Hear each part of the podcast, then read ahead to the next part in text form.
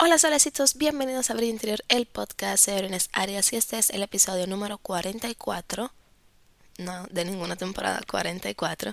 Estoy súper feliz de estar aquí con ustedes, espero que estén teniendo una buena semana, si no, recuerden que es Navidad y en Navidad hay que cogerlo easy.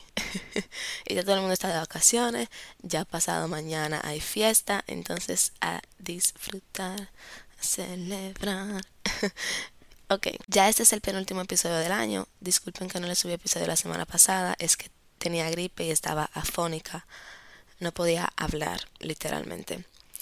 Y el día de hoy estaremos hablando sobre la persona más importante en tu vida.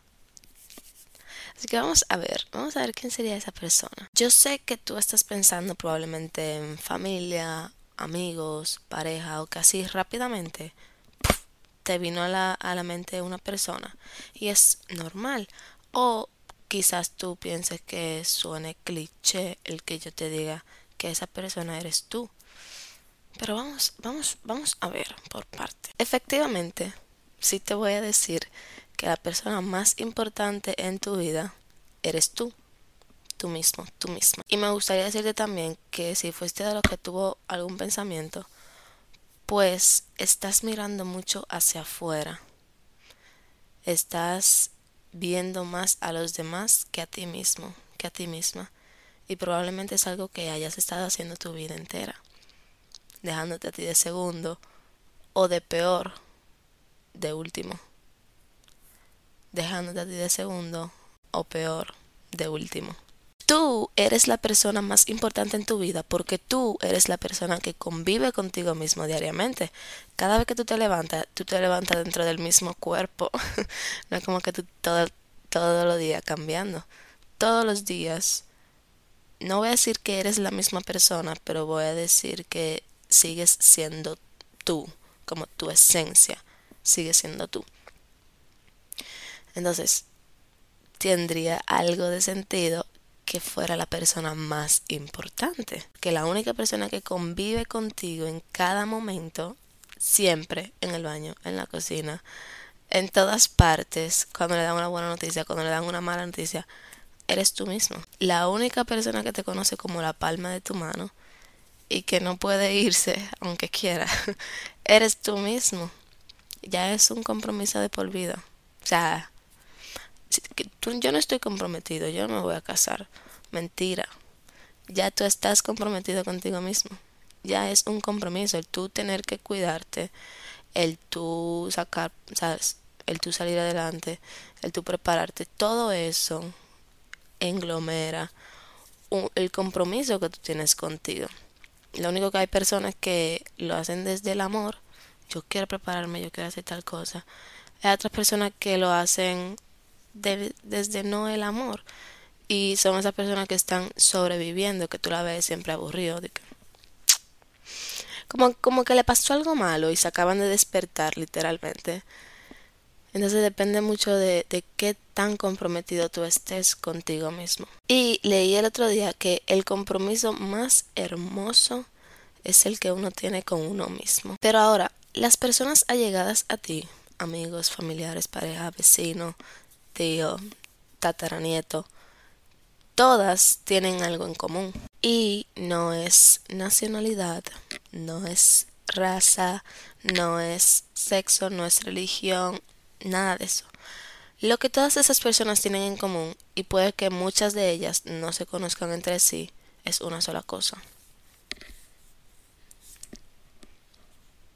Tú, exacto. O sea, puede que eh, mi vecina no conozca a mi prima, pero ellas dos me conocen a mí.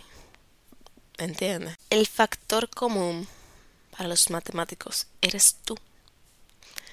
Eso es como que tú tengas un puesto de empanadas y no es diciendo que eres una empanada. Ok. Supongamos que tú tienes un puesto de empanada. Clientes vienen, clientes van.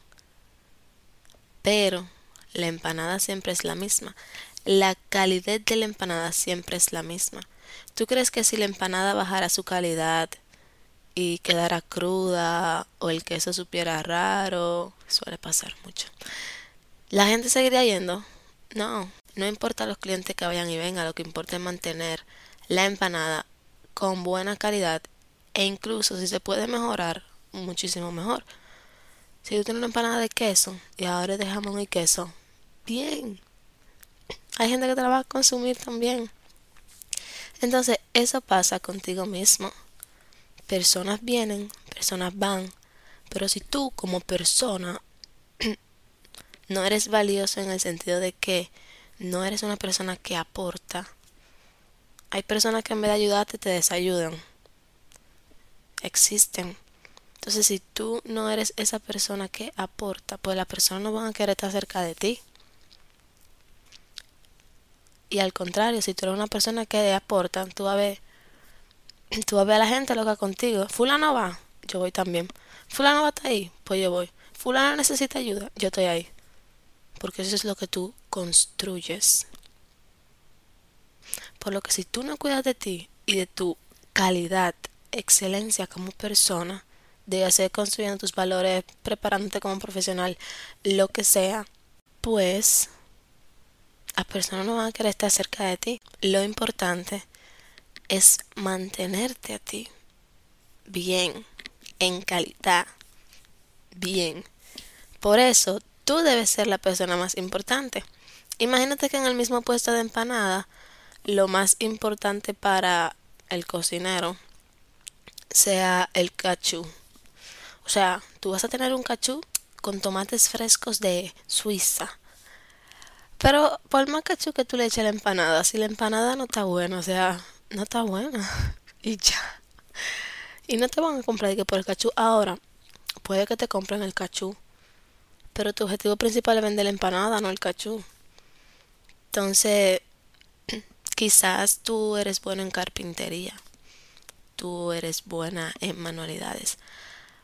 Pero eso es lo que tú quieres vender de ti como persona no el conjunto, no el tú, no el tu esencia. Puede que personas te busquen por una cualidad X de ti, pero te buscan a ti como persona. Yo he escuchado que dicen, él, es insoportable, es insoportable, pero trabaja bien. Increíble, pero cierto. Pero lo hace bien. Pero tal cosa. Entonces como que dentro de todo el conjunto que hace la persona sacan esa sola cosa